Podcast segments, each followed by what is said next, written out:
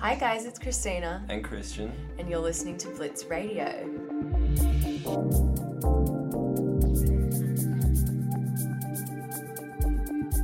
So, Christian, do you want to crack us off? Crack us off? Crack us off. Yeah. Yeah. do you want to start us off real quick and tell us what we're talking about this week? This week we're talking about concentration camps, but not really, but maybe. It kind of depends. We're talking about human rights. We're talking about American border detention centers Mm-hmm. and then Australian border detention centers and a lot of history. Um, Yeah. So, what, I mean, obviously, it's a topic that's been covered somewhat before. So, what is making it interesting and relevant this week? Well, there's just so many developments behind the um like the border patrol officers with their little Facebook group. I kind of wanted to take it back to um Alexandria Ocasio Cortez Yeah. and her stance on it, and her bringing up the idea of it being a concentration camp, and then Yeah. that sparking a lot of outrage as well. So I kind of did some digging on like the actual definition of concentration camps and the Yeah, history cool. of how they came to be in Nazi Germany. Mm-hmm. And Maybe just before, though, for people who don't maybe know what you're talking about, can you just explain what the Facebook group was Oh, and what happened there? Okay, so the uh, Border Patrol have a Facebook group And this is where in the US, right? in the US, the US Border Patrol, they have a big Facebook group with about 9,500 members, and it was just full of memes and uh, sexist jokes and horrible, horrible comments about like migrant deaths and things like that. So, and they have like really crazy names for the you know the people that they're supposed to be looking after in these camps. There was one name that I was like, Jesus, that's terrible. They called them they called them like tonks or something because apparently that is the the sound that a like their big sort of mil- like military grade flashlights make when they clock someone on the head. Oh my god. Like, yeah, this is really bad. That's really. And, now like, they're wiping the whole thing. And to keep in mind as well who we're talking about here Oh yeah, we're talking about children. women and children. Yeah, women and children. I, I think actually it was Alexandria Alexandria Ocasio Cortez who called it psychological torture, saying I mean some of the stuff they put on the Facebook Yeah. group alludes to it, but like that also sometimes the guards would just wake everyone up in the middle of the night for no reason, M- weird things like that, Yeah. which is just genuinely inhumane cruelty. Like there's no reason for it apart from trying to mess with people, really. It's really uh, someone I saw a really great point that was brought up in one of these many tabs that I have here, just about how it's almost this system of just desensitization that these border patrol officers have just worked towards, where they do not care about human life at all. Yeah. They've just been in the game for so long. That, Yeah. And like to an extent, not that I don't want to encourage people to feel sympathetic towards them necessarily, but like they're part of a much broader problem, which is the dehumanizing of migrants. Really, Yeah. it's not. It, I mean, that what they're doing is horrific. But yeah, you're what you're saying about this idea that you start to when you're in that kind of job for such a long time, you start to just not view those people as people Exactly. anymore. Um, and, and the nature of the job and the people in charge you know they just there's no no ratification. Because because these camps are under the border control and um, they don't actually face any judicial trials so the people going into the camps. Yeah. so it's completely under the jurisdiction of these border patrol officers. They don't get checked up on. No one really cares what happens. And now that people are starting to care they're starting to realize oh it's actually really bad. And it's not like this is oh just started now like you go look at this group and it's just a history and a culture of the uh, most male group of legal enforcers in america Yeah. lowest percentage of females and i think that also comes into it as well Yeah. it really really does just breeding this horribly sexist culture So, do you want to take us back to what you were talking about before then, the history that you've been looking into? Okay, so I think this debate about is it or is it not a concentration camp is really interesting And sorry, just to clarify, the reason you're using the word concentration camp is because in a tweet, that's what Alexandria Ocasio. Cortez called it. She went to visit two detention centers along with a whole bunch of other Democratic representatives. But she went to visit two of them last week in Texas and she, you know, put out a whole series of tweets about the experience because previously these have been pretty much, these ca- like detention centers have been pretty much closed off to journalists and lawyers and everyone really. So her and a whole bunch of the other people who went to visit them were putting out a lot of tweets about what they saw, and one of the tweets she used the words concentration, camp, Concentration camp. which of course is very always going to be controversial Yeah. when we say it. But she actually received a lot of support for it as well. From the right sorts of people as well. Yeah. But what do you mean by that? The right sorts of people? Well, it just as soon as she brought up concentration camp, there was just this flurry of uh, of media backlash where they were just saying, you know, you're.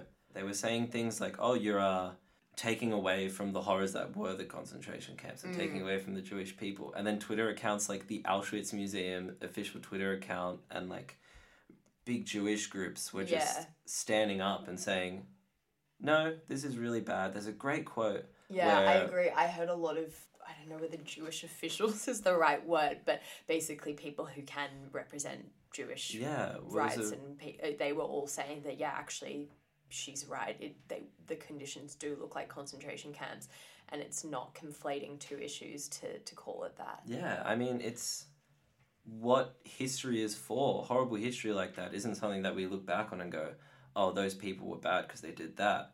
It would. It, we look back on it so we can learn through the system of events that led up to that point. Well, that's the hope, isn't it? Yeah, to revise on it. And the Jewish group Never Again is now.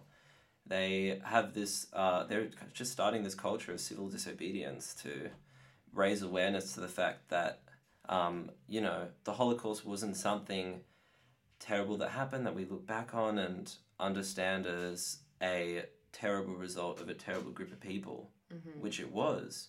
But you know, a terrible, horrible result of a system that led to the dehumanization of certain groups of people. And a great quote brought up by Liza Birkin, who is um, one of the members of the group in America. She said a great made a great point where she said, "We're focused way too much on the end of the Holocaust, and not as much on the beginning."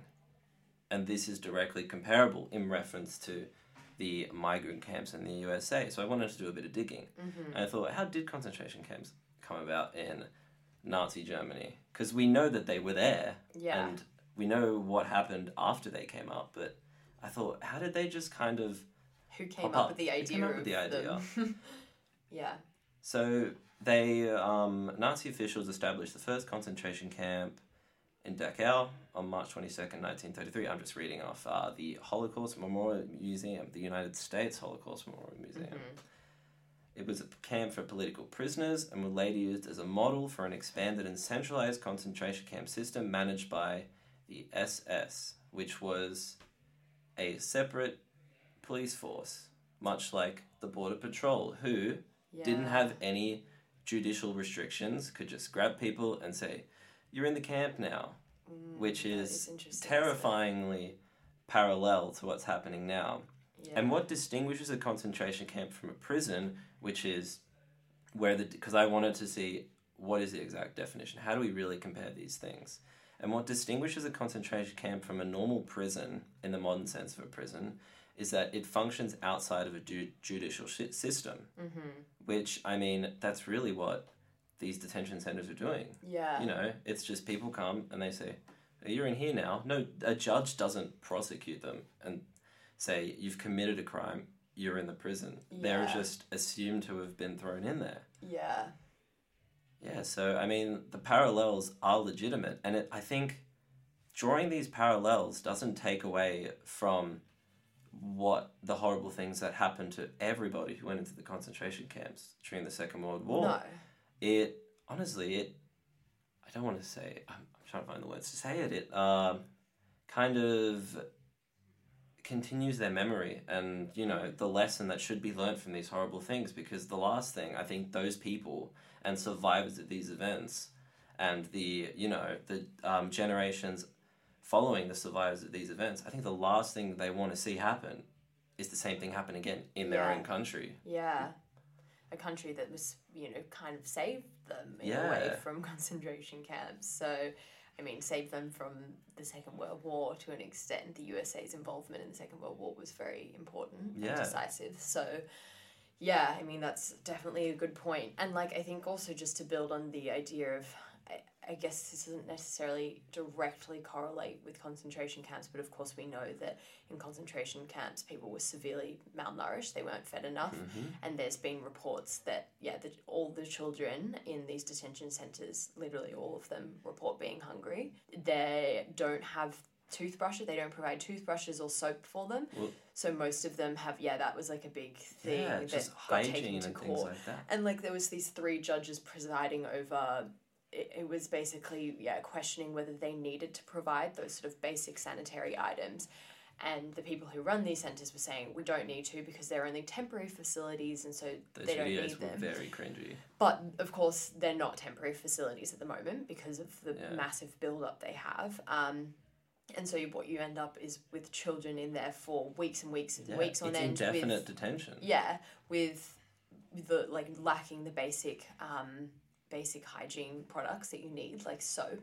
So they haven't showered in weeks. Most of them are still in the same clothes, which a lot of them their clothes are covered in like vomit or urine, or because obviously they've been under stressful Yeah. circumstances. It's so crazy. And yeah, so one of- Sorry, just one of those judges presiding over that hearing had been um, a Japanese prisoner of war who was also held in detention um, for an extended period of time. And of course, we know those were really horrible yeah, conditions as I was well. bring those up. so I'm glad you And did. yeah, he was saying, he was like, Are you actually ser- like, do you, Yeah. do you honestly think that a toothbrush and soap is is not necessary for these children? Like, you could hear the, sh- the, Im- incomprehension in his voice. It was really like horrifying, I'm sure, for him to hear that his own country was doing this to to children and women. So yeah, I thought that was really interesting. Yeah, completely agree. That was uh, another. You brought up Alexandria Ocasio Cortez, and she made mention of uh, she because she spoke with a lot of the uh, female. I'm going to call them prisoners, the prisoners in these Yeah. camps, who had told her that the guards were telling them to you know drink out of the toilets and Yeah. things like that because they didn't have water, they didn't have sinks. And another really fun fact is that um, America was one of the only and definitely the biggest country that voted no um, for the in for the um, instillment of food as a basic human right. So every other country agrees, but not the U.S. That food is basic. Food is food is a basic human right. I mean, yeah. The USA was like the only country that voted against. Uh, there were like yeah, little little islands here or there, little countries, but that's yeah. very questionable, isn't it? And I think as well, um, just another thing I, I remembered is that I read in a New York Times article, just to give you a sense of the overcrowding that's happening in some of these facilities as well. Apparently, in some of the border processing centers in El Paso, there are 900 migrants being held in a facility that's designed for 125 people. I read the exact. And some of the cells are designed for 35 people, but are holding up to 155 people. The photos are crazy. It's literally just like a big fenced off area, and there's a bunch of people, and they're just standing and lying down. It's like cattle. It's Yeah, so inhumane. literally. It's crazy. I mean, it's kind of interesting that you bring up cattle because, you know, we have huge debates over like caged chickens and stuff like, like you know, having Yeah. humane treatment of animals. Um, and then you literally have people being held in detention who, who, who in the can't same lie down. They're standing up because they don't have enough room. That's crazy. Like I just think those numbers speak for themselves. That's that's just really insane. I know. Just before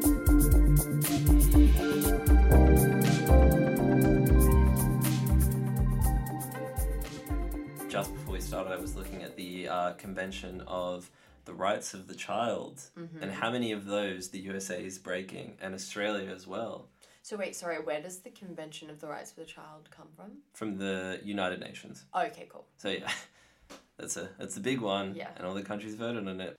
If I look at a world map here, every single country parties to the convention. The USA are the only country that are signed but not ratified, Mm-hmm. which is scary again. They haven't given formal consent. That's crazy. Yeah. I hate that. I hate that. What what was there? What was what was the process of thinking of like, nah, children don't deserve rights. Were you crazy? And these rights were so basic. Rights to life. You can't take out capital punishment on a child. Rights to their own name and identity ain't happening. To be raised by their parents with a family or cultural group, not happening. To have a relationship with both parents, not happening. Yeah, I mean, the whole, what's it called, zero tolerance policy that came in under Trump not long ago now, like a year and a half ago, I think, early 2018, about the policy of separating children from their parents, obviously was hugely controversial when it was brought in. And I mean, it still is hugely controversial, except it's just still happening. Yeah. We're just letting it happen because nobody can seem to stop him. So I actually want to take it back a little bit as well, just this idea of where did migration between because most of this migration that we're talking about is happening along the US Mexico border, which um, I also just thought it's interesting to know that that's one of the largest land borders between two countries in the world. It's really insane. It's almost 2,000 miles long, which is about, uh, it's over 3,000 kilometers, just to put it in perspective.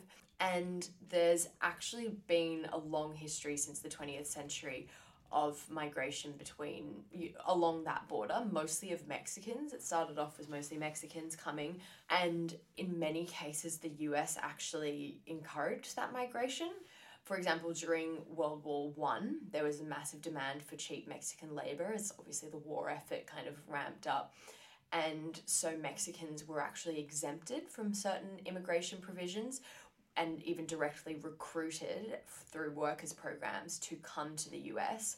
So these kind of systematic policies of recruitment actually created an environment where Mexican migrants or migrants from Central America viewed um, this border as like a viable route, Yeah. whether it's legally or otherwise. The bottom line is they were getting across and then they were getting work.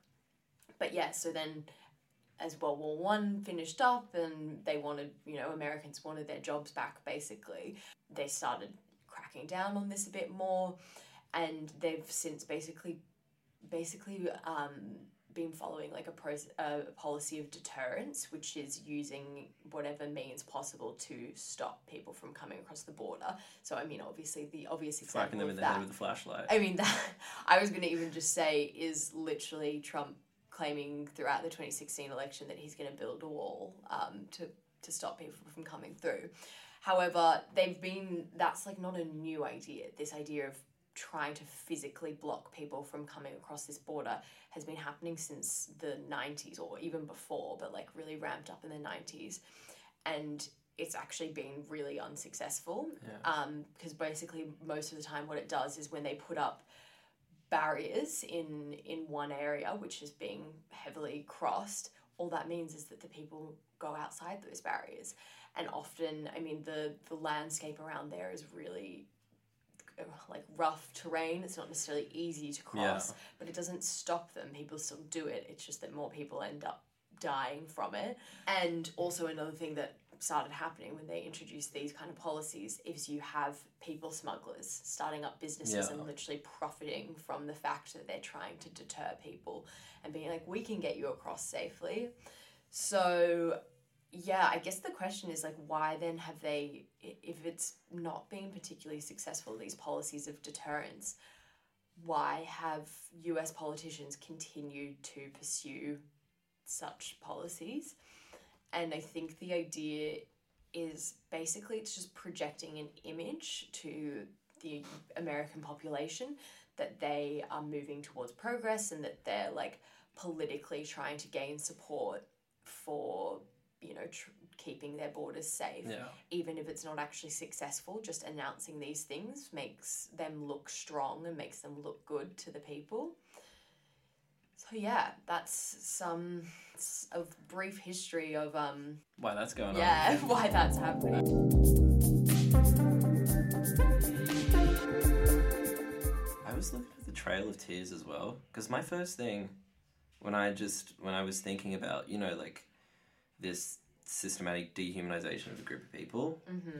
I just right away I thought like you know this has happened in the U.S. before twice. You know, had slavery, Mm-hmm. Uh, they had the uh, attack types of population transfer and just the complete genocide of the uh, native peoples of America. Mm-hmm. And I just, it's crazy that, you know, uh, the the U.S. people just stand by it time and time again, Yeah. and they're so proud of their history. Which I mean, you can be proud of U.S. history. There are great things in U.S. history. The USA isn't a completely evil, terrible place, but there are just so many instances in U.S. history that should be learned from Yeah. and it's you know something that we don't do in Australia either. And that's what I wanted to bring all this back to when I was looking at all this was we're like so focused on look at these terrible things happening in America that we don't ever draw parallels to the thing to the same things happening here. You know, Yeah. I mean, when you said talking about being proud of something, like a bit Yeah. immediately, I was like, that's we can all point to one very obvious. Well, actually, two. Same thing. We, um, what's the word? Uh, killed a lot of our indigenous people when we 1st settled Mhm. in the country, and now we have, well, we had extremely similar um, detention centres that we were using to keep people out of our Yeah. country. and we're still using to keep people out of our country. And that's where I wanted to bring up Nauru. Nauru is crazy. Such a crazy story. So, what is the? Tell us the story of Nauru. So Nauru is a little island off the coast of Australia. It was one of it was the uh, it had the second highest GDP per capita at one point, second only to uh, Saudi Arabia at the time. Had something like fifty thousand US dollars. Crazy, and that must not be that long income. ago because Saudi Arabia only became super rich Yeah, like exactly. not that long ago either. That was at its peak in the nineteen seventies and eighties. Crazy. because they had very very rich phosphate deposits Mm-hmm. that mining companies from Australia and New Zealand were taking full advantage of and making these people filthy filthy filthy rich. And I assume that the population of Nauru is pretty small as well. So. Oh, the island of Nauru is tiny. It is so small. Let me get a number here. 21 kilometers squared. 21 kilometers. 21 square. kilometers squared. That's the area of the island. It is so Oh God, small. I wish we had. I want like a comparison for that. Like, what's another island?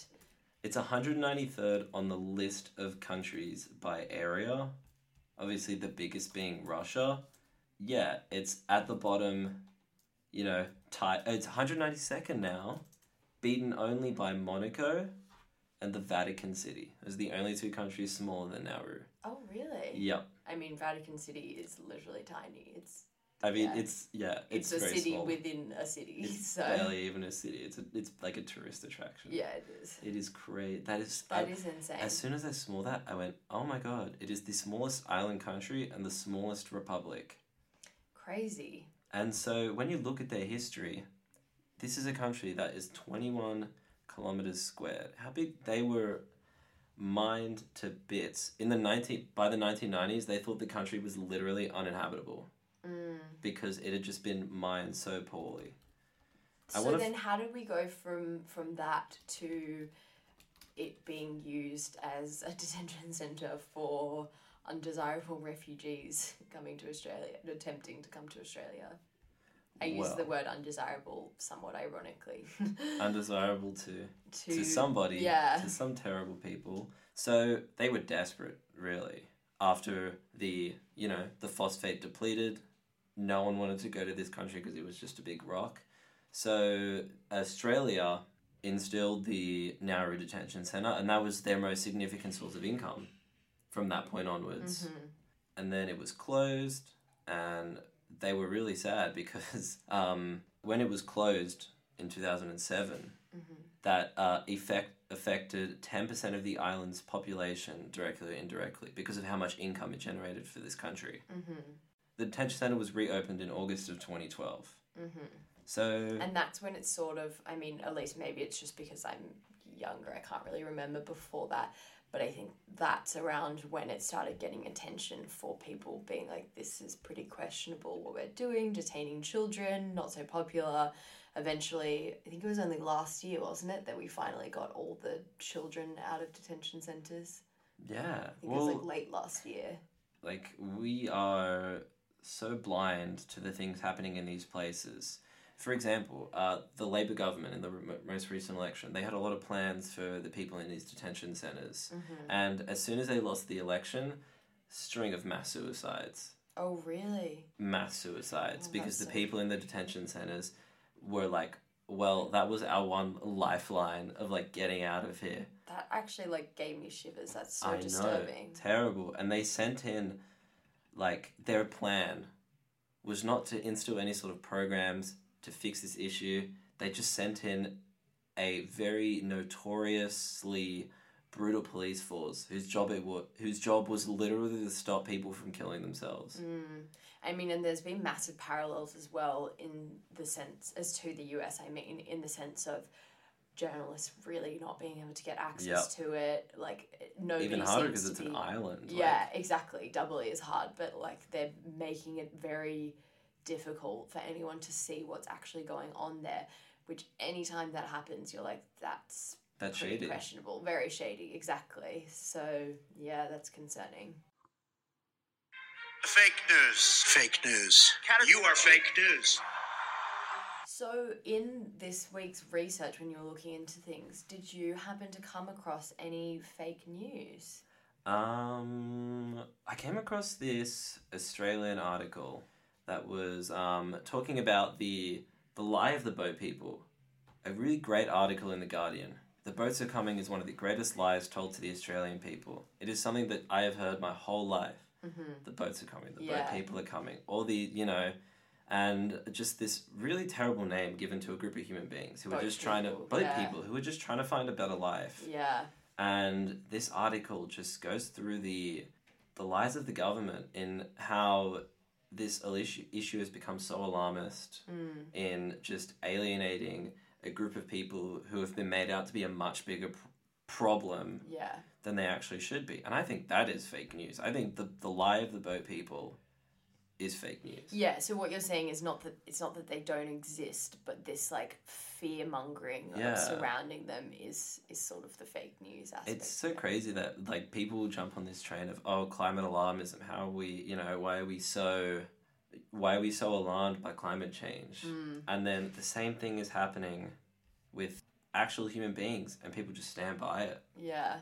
Yeah. I mean, the only optimistic, s- slightly optimistic point I'll um, put into that is I think there there was one thing that I noticed from the most recent federal election is that they basically ditched that whole rhetoric Yeah. of um, turning back the boats and well I mean there haven't been any boats recently but I think there has been quite a shift in public sentiment towards um, maybe not towards refugees as a whole but towards this whole idea of being um, you know, treating them inhumanely on Yeah. on detention centers. I think um, I don't want to. It's hard to say because you can never speak on behalf of everyone. But I'd say based on the way the government's speaking now, it seems like a majority of people are not behind that idea anymore. Yeah. So they kind of ditched that whole mentality of like let's scare people into voting for us because we're the Mm. only ones who can secure the borders. I don't really think that came up at all in the most recent election whereas it was huge in in previous elections. So i think maybe that sets a somewhat optimistic is tone for the future. I think it's it's optimistic to see that the uh, the country is turning around Yeah. and saying we need to treat everyone like human beings, and it's nice to see the government actually take that on board. yeah. Whether they're actually taking it on board and doing things about it remains to be seen. But it's always slow though isn't it yeah, I think we we as Australians need to take our eye off America for a second and realize that the same things are happening in our own backyard, Yeah. and we can't keep slagging. yeah You know, saying, "Oh, America, how terrible." so then what would you say are your key takeaways for this week what's your too long didn't read Uh, summary Learn from history. People need to do that more. Stop being proud of history. You know, enjoy. Stop being proud of uh, history and only taking the good things away. Because history is terrible. We're at a great point in human history where we live in civil. I was thinking about this last night. I was Mhm. like, thank God we live in a civilization. I would Yeah. hate to live in like a little straw hut ruled by a king who could just like execute me or send me to war at any second Yep. and die of terrible, terrible diseases. I We mean, everyone died a lot quicker. That's Exactly. Sure. I like living longer. I like having the internet. That's really fun. yeah. So let's look back at history that we know kind of sucks and let's learn from our mistakes because we made a hell of a lot of mistakes. I agree. I also, so yeah, I'd say my two points. One of them is a tweet that um, Ocasio Cortez said because I think she's, I mean, she does, eh, you know, I'm not saying I support everything she does, but she's really good at just calling, saying Yeah. things like it is. And she, because obviously, as we said at the beginning, she got a lot of backlash for calling these camps concentration camps. And she said, I will never apologize for calling these camps what they are. If that makes you uncomfortable, fight the camps, not the nomenclature. So I just think that was so true. It's like if you're uncomfortable with the fact that she's calling them concentration camps, fight the camps, not her. She's not like attacking you. She's trying to get something to change. So I thought that was really Yeah. really good. Um, and then yeah, I guess I guess the whole my sort of takeaway is that I think there's just such a need to break out of the sort of really dominant political rhetoric, which is quite populist, and it views, and this is in Australia as well as the US, that views border protection as our primary concern, and then the livelihood of the refugees and asylum seekers who are trying to come into, or you know, who are trying to penetrate those borders as secondary considerations. And I think that's just really dangerous. It's been like that for a while, but I think it's time that we flipped that and we see the livelihood of human beings as the primary consideration. So, yeah, that would be my Yeah. takeaway. Cool. Well, thanks for listening, guys. And Hope that week, train of thought made sense. Yeah. Hope everything made sense. bit of a heavy one. Yeah. But we'll come in with something more lighthearted next week. Next week So- sounds fun. Yeah. Um,